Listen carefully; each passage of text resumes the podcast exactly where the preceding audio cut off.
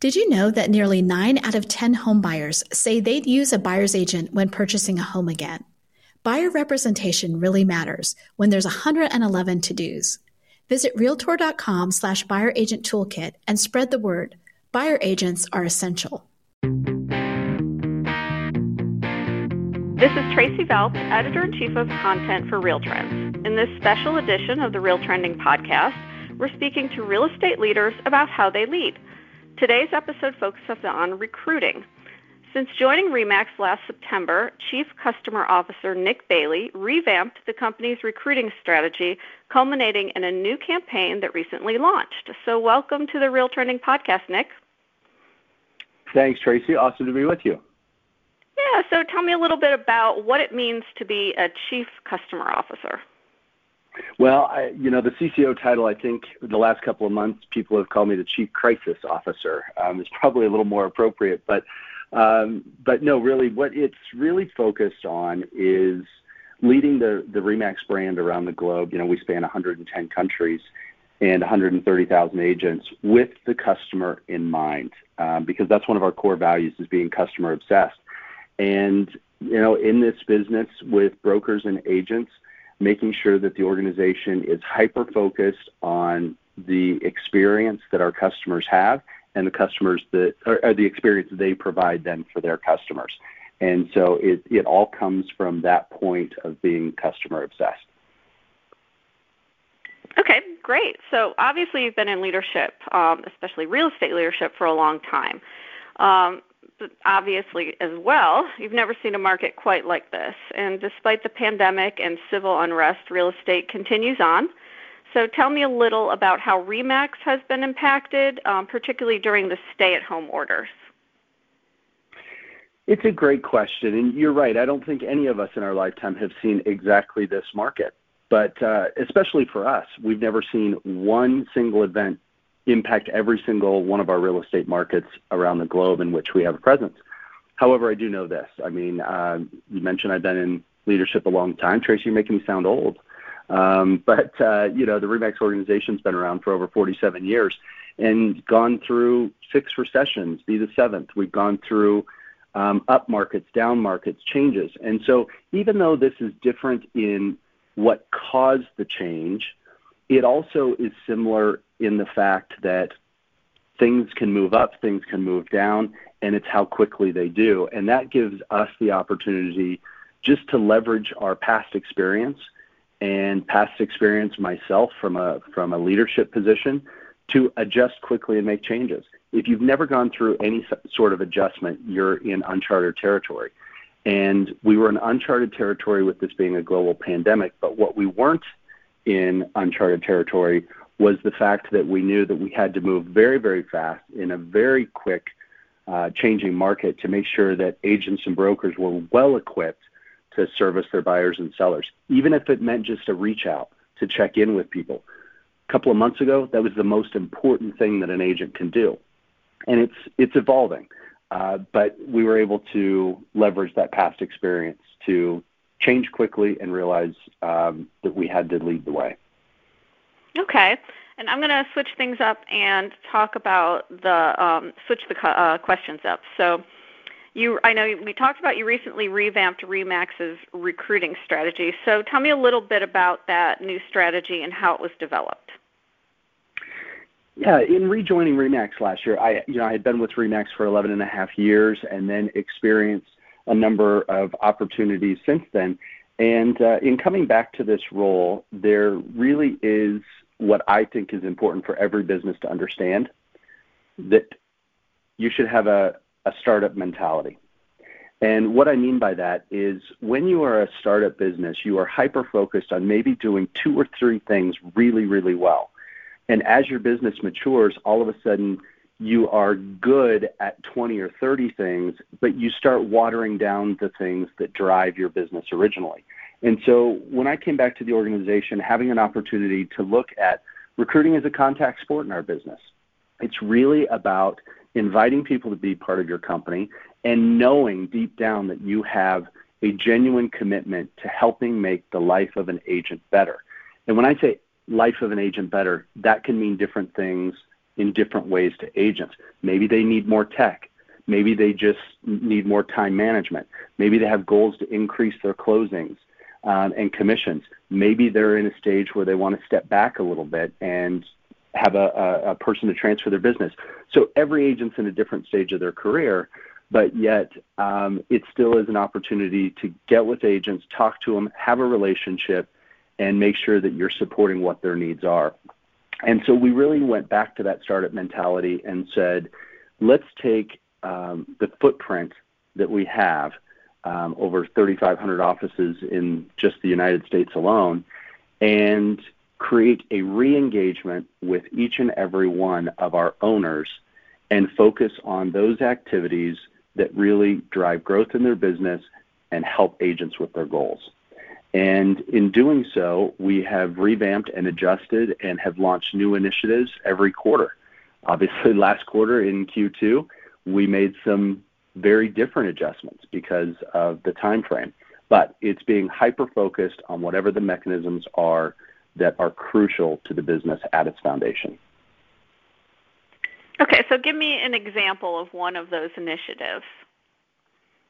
Well, right out of the gate. So let's let's take, for example, since it is top of mind with stay at home, and we know that everyone's uh, in in somewhat of a different time frame, whether it be by state. We watched all that very closely, whether it be local municipality or county.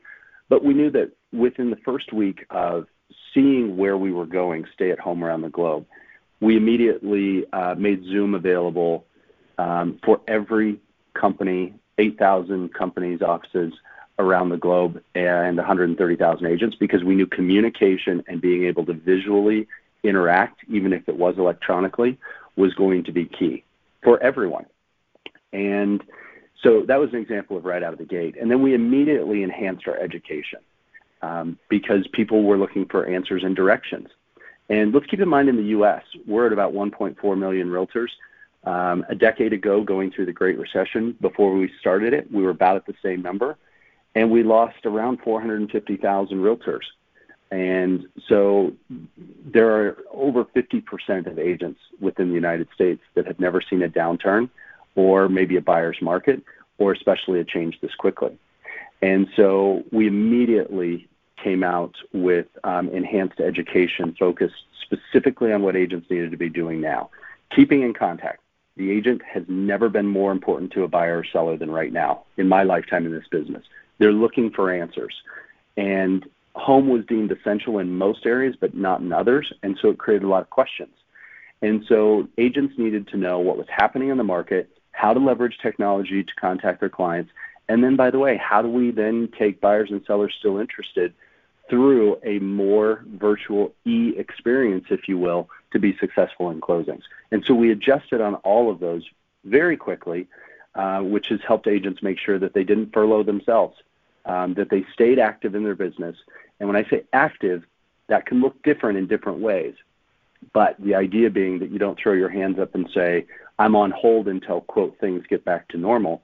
Maybe the only thing you can do is work on your database, reach out to your clients, um, enhance your website, take a tech training, whatever it is that you are able to do at the time frame in which you were impacted, you still could work on yourself and make yourself better for your business uh, because we believe those agents are the ones that are going to come out of this um, the strongest. Yeah, this is a rare opportunity to allow them the time to to be doing all of these things. So um, I don't know that they'll have that opportunity again. Uh, so it was it was definitely um, had a lot of uh, positives to it as well. Um, we're going to talk a little and, bit know, about. You, okay. you mentioned that, Tracey. Just one additional thing. Mm-hmm. Uh, uh, something that we lit up um, very, very quickly is is a weekly show, our morning show. It's called Good Morning Remax, and I have the honor of hosting that. Um, it's public. You can go to the We, we Are Remax Facebook page, and we've had some incredible interviews. Uh, we had Dr. Ben Carson on within the first month. We had uh, Marie Osmond on. You know, she's one of the co-founders of Children's Miracle Network Hospitals. And then just last week we had uh, Joe Theismann, NFL Legends quarterback, motivational speaker, and he has a new book called How to Be a Champion Every Day. And it was interesting when Joe talked about change. And he said, actually, people don't mind change. They don't like people to force them to change. But in a time in which maybe you can't get the same results that you were accustomed to, to look and say, what results can I get? And this is an opportunity to self reflect. And if you're not learning, you're not living. And so if you take that opportunity, and still right now, um, currently with many people, take the opportunity to self reflect and figure out how you can get better personally and professionally. Um, because we don't, in our adult lives, get a pause button once in a while to say, maybe I can invest in myself a little bit. And so those that are having that kind of attitude, which I know it's tough, um, it's easier said than done, but uh, those are the ones that we're seeing positive and, and the signs of recovery and people's businesses. Many have said they're busier now and have had record months in the last two months, uh, more so than ever. Um, and, and so it's, it, it's, it's proving true for those that are taking that advice. Yeah, and I've heard that from agents in Florida as well. So, um, you know, very positive. So I want to talk about the recruiting process, and I want to, I, you know, you see a lot of brokers, you talk to a lot of brokers. What do you see them doing right, and what do you feel like they need to do differently? Oh, loaded question. I love this one. um, you know, recruiting is not rocket science. However, I, will say this. Let's talk about let's talk about the, the stumbles that I see brokers make first, and then we'll talk about how that translates into how they can um, sharpen their skills a bit. First, I think we're guilty in real estate, and you know, I've been a real estate broker for 24 years, and so have been on the front lines of this for a long time. Many times, um, real estate owners, broker owners, try to be all things to all people. And we are guilty as an industry, as agents, of chasing a, a shiny object uh, what's new and what's shiny, or saying, wait, maybe is is this the right way to go? And so you see people owning their company and not really knowing their value. Um, and so maybe their economic model, they're trying to be the cheapest in their market, or maybe they're trying to um, imitate someone else's um, technology platform, um, and and not stepping back and reflecting and saying, what do I want to represent in the market? Because there are all different models and all different companies in every market. But it doesn't mean all agents are right for those individual companies. So, for example, for us at Remax, we know that out of 1.4 million realtors, the vast majority are not right for our brand. Um, the way we are structured with our economic model, full-time real estate agents, uh, we outproduce two to one generally of the competition. I'm not saying that the competition's bad. I'm just saying that's what our value is, and that that's what we're proud of.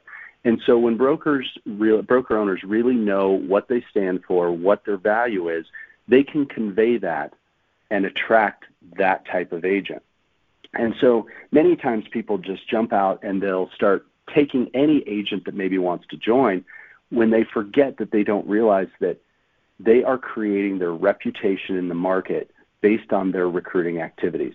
So, for example, if your company is known for bringing on only new licensees, and then they try to go after a 15 year top producer and they can't figure out why they won't join them, because through the lens of the outsiders looking at their company, they've established a reputation of being a new licensee organization. Now, does that make them bad as a company? No, not at all.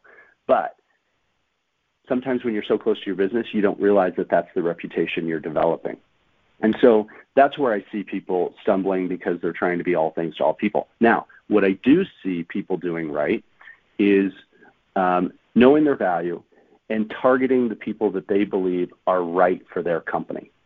And so if you believe that you are the company that's going to be home of the top producers in your market, that you're just going to outproduce number one in market share, and you know that, uh, then those are the type of people you're going to attract.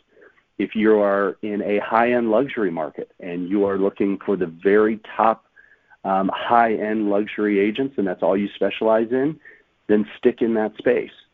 Um, and and so that's it, it's it's not overly complex, but to me those are the big pieces of what people what make them successful in running a company. Okay. Um, and then we're going to talk a little bit about some more trends uh, as a whole in the industry as it relates to recruiting. So, um, what are you seeing in the industry today that may have an impact on how brokers and managers recruit agents? I think one trend that I have seen ever since I got started is um, many owners, when they open their companies or even if they're established companies, they put so much emphasis on, say, the economic model or the split. And that should be the sole value proposition that they provide in the market. And here's what we always tell people is you've got to remember that if you recruit on price, you lose on price. And so the way in which you invite someone or recruit someone to be part of your company, you are teaching them that that's the most important decision that they can make. And at the end of the day, in the absence of production, the way you chop the dollars doesn't matter. You can slice and dice splits and fixed fees or variable um, in so many different ways. Um, but um, my personal philosophy is if you don't have closings, you don't have anything to, to slice and dice. And so, really, I think the focus should be around um, how we make agents better because this is a really tough thing to say, but it's the reality. Is we work in a mediocre industry because the barriers of entry in getting a license are so low. And I truly believe that there are a lot of licensees out there that maybe shouldn't be. Um, and I think generally most in the industry agree with that. But yet, as long as the barriers of entry remain low, it's going to allow for a potential mediocre experience for a buyer and seller. And I think that when you're dealing with the largest investment that most people make in their lives, that they should be rewarded um, a real full time expert. Yeah, that's a good plan and very interesting insights. So, finally, my last um, question revolves around opportunities. I know you have a handle on both the technology and business sides of real estate. So, where do you see opportunity overall for real estate brokers in the coming year? Yeah, and technology specifically, what an interesting conversation this has been over a decade. One, our industry, if we admit it, is slow to adopt technology. I have said for the last three months in visiting with people that um, I had one question come up within about three weeks of the stay at home order from an agent. And she asked me, I thought it was a great question. She said, um, Is some of this technology going to make us less relevant when we come out of this? And I said, Absolutely 100% no. The value in which a consumer compensates an agent is not the medium in which they're working. Being on Zoom or um, using technology to communicate is not the value. The value for a consumer using an agent is being their trusted advisor. And the data shows us consumers are using agents more today than they ever have been. But yet we have more technology in our industry than we ever have been. And so I believe that fear, fear of data, where, where does my data go, and, and fear of tech adoption has hindered innovation in our industry. And so my response to this question to this agent was if we were honest with ourselves, this tech that we're using or have been in the last few months isn't new, but it is a forcing function um, to utilize it and to engage in it. And consumers have got an upgrade in a tech lesson as well um, through this. And you look at video and being present, that is such a great example of the trepidation of agents to not use video. I don't like how I look and sound. Um, but yet at the same time, uh, it's, it has become the most valuable piece of how we communicate with our customers, with our friends, with our family over the past few months, and it's forcing people to be more comfortable. And so um, here's ultimately what it boils down to. Technology is not going to replace the agent, but an agent that doesn't adopt technology will replace themselves. Um, so it, it's a matter of how do we leverage tech to enhance a better experience for buyers and sellers? And I think that's what it has been for a number of years. But because fear drives so much of our industry and, and blocks innovation, that it has hindered people's ability to adopt it. And so, what I'm hoping as we look at opportunity moving forward is some of the pieces of technology outside of our industry that have moved at an incredible pace that we will see a, a willingness or an openness to bring some of that speed to market and some of that ability to share within our industry instead of being driven by fear and blocking. Okay, yeah, inter- interesting, and um, that technology piece is so confusing to so many people, um, you know, so many brokers. So, so it'll be interesting how that, you know, how it all does become an opportunity or, or for them, um, because I feel like once everyone gets to that point where they've all got the same technology, the differentiation becomes something different. So. So yeah, it does, and we're and we're seeing that now. When you look at, uh, we still have various pockets and various brokerages and brands. They, you can see the variations in their willingness to adopt technology, not be fearful of competition, um, and and they're generally the most progressive companies. And here's what it comes down to at the end of the day.